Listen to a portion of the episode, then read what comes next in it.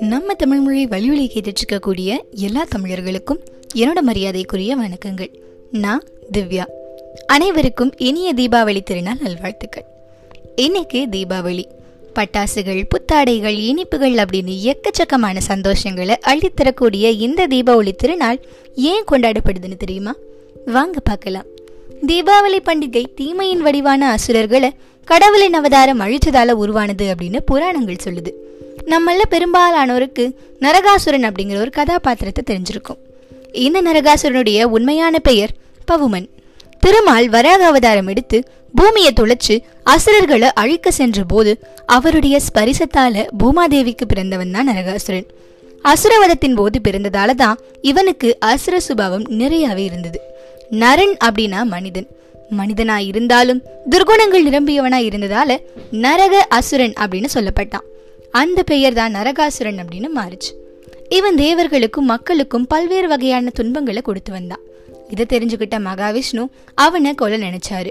ஆனா அவன் பூமி தாய்க்கு பிறந்தவன்.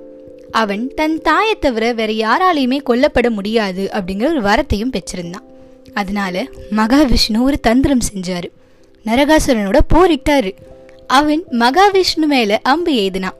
இந்த அம்பு பட்டு அவர் மயக்கமடைகிறது மாதிரி கீழே விழுந்தார். இதை பார்த்து சத்யபாமா கோபமடைஞ்சு நரகாசுரனை போருக்கு அழைச்சார். சத்யபாமா யாருன்னு தெரியுமா? அவரு பூமியினுடைய அவதாரம் தாங்க.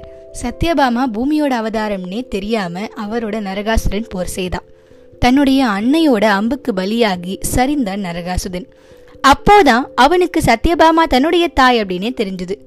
அவர்கிட்ட தான் மறைஞ்ச அந்த நாள் மக்கள் மனசுல நிக்கணும் அப்படின்னும். தன்னுடைய பிடியிலிருந்து விடுபட்ட தேவர்களும் மக்களும் இந்த நாளை இனிப்பு வழங்கி ஒளிமயமா கொண்டாடணும் அப்படின்னு வேண்டினான் மகாவிஷ்ணுவும் சத்யபாமாவும் அவனுக்கு வரம் கொடுத்தாங்க. இதையொட்டி நரகாசுரன் மறைந்து மகிழ்ச்சி பொங்கிய நாள் தீபாவளி பண்டிகையா கொண்டாடப்படுது. இதை கிருஷ்ணலீலை அப்படின்னு சொல்றாங்க புராணம்.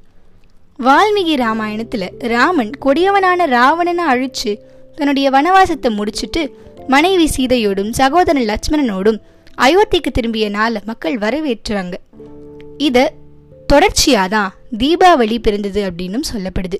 இந்த காரணங்களால தான் தீபாவளி கொண்டாடப்படுது. தீமை அழிந்து உண்மை நன்மை இதெல்லாம் நிலைநாட்டப்பட்ட இந்த நாளில் உங்கள் எல்லாருடைய உள்ளங்கள்லையும் இல்லங்கள்லையும் மகிழ்ச்சி பொங்கட்டும். இதோட இந்த எபிசோட் முடியுது. தொடர்ந்து நம்ம தமிழ் மொழி வலியொலிக்கு ஆதரவு கொடுங்க.